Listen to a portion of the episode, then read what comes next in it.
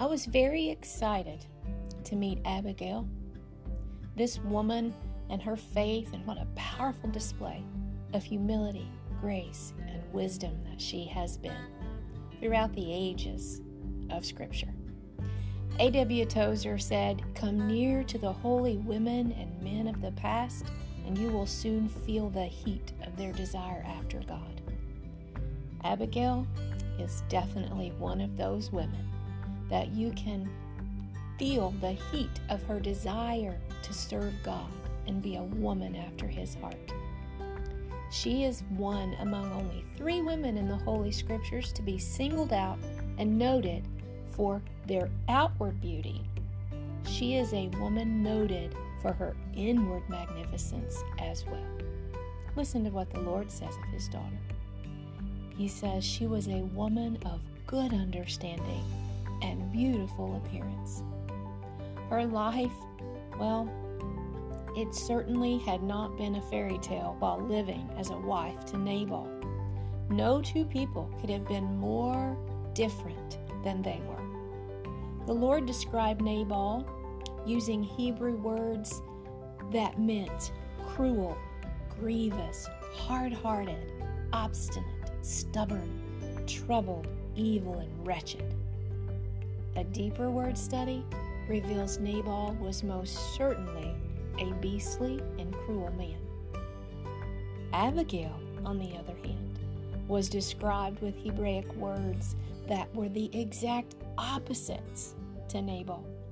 In detail, Abigail was noted to be beautiful on the outside and one who had a favorable countenance. She was bountiful, cheerful, joyful, kind, and most pleasant. Wow. This sister of grace was known for her intelligence, by implication of her success. Discretion, wisdom, and her pleasant ways were her testimony. Now, can you picture her life, her home? She walked in a path directly opposite from her spouse, yet aligned perfectly to her Creator's will. She sought hard after the ways of her God and as one commentator states, she manifested a love stronger than death.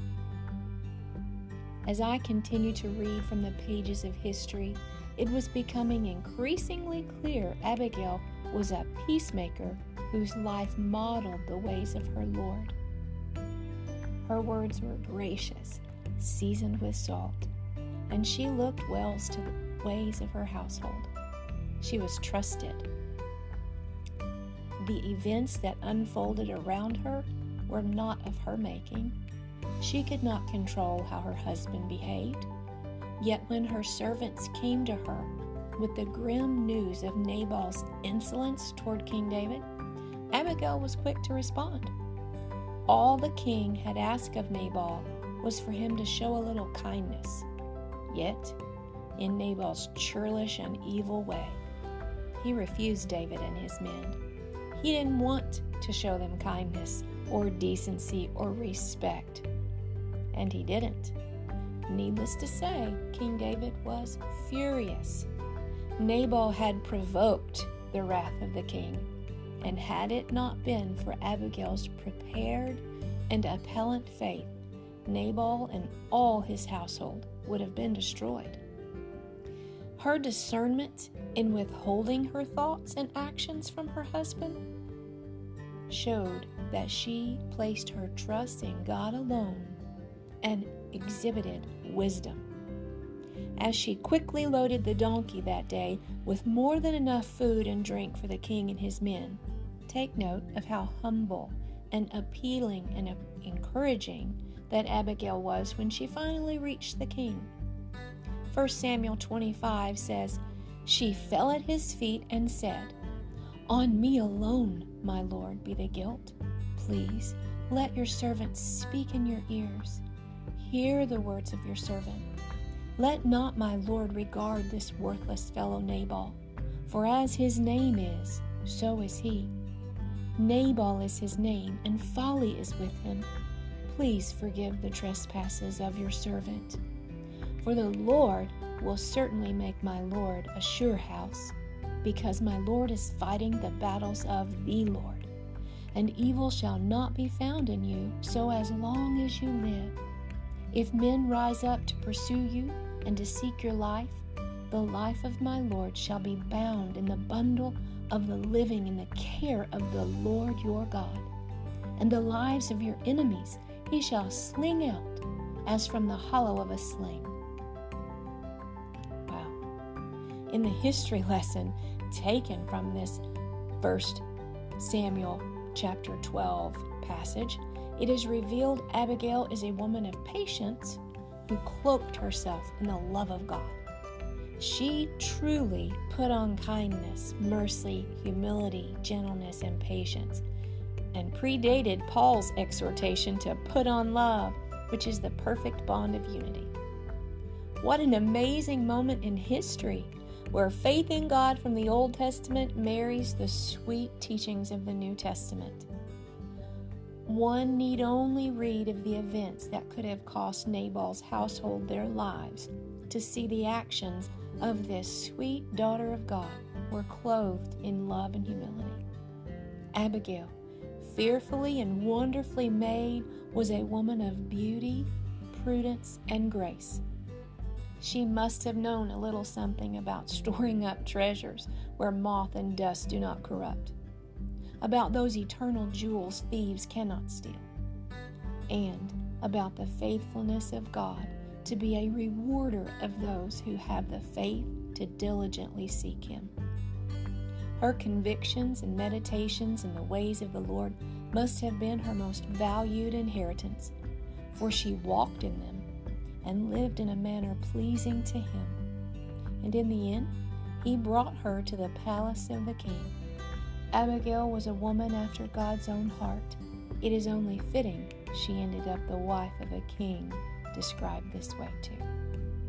Eugenia Price said this of the gracious Abigail Only God can give a woman poise like Abigail, and only God can do this when a woman is willing to cooperate, as she did with him on every point.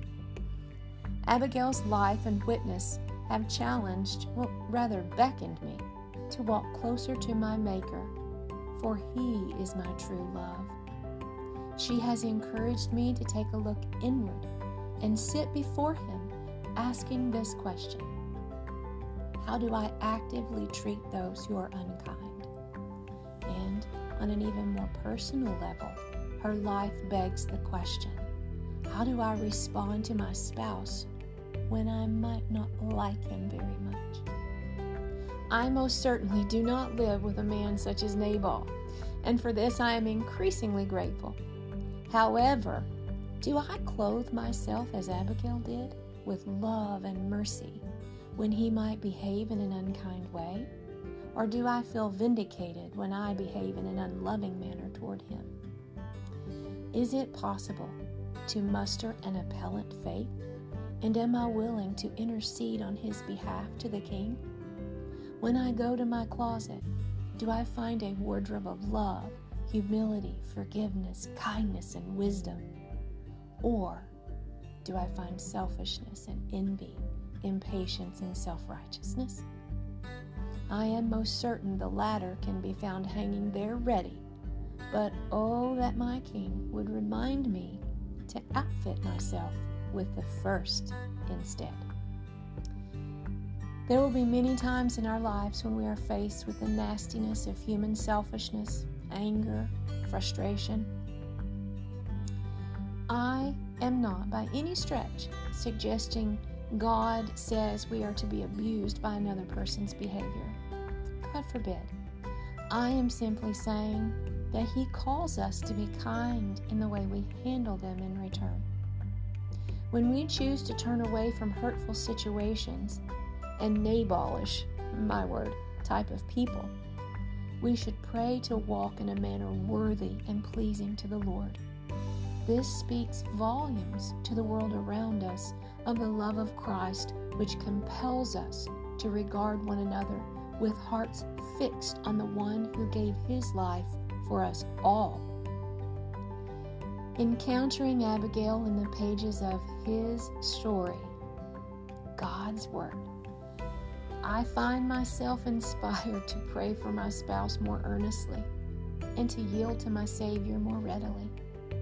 One woman's faith marked the pages of Holy Scripture with such a fragrant grace and purposeful poise that it will change our life for the better if we let it.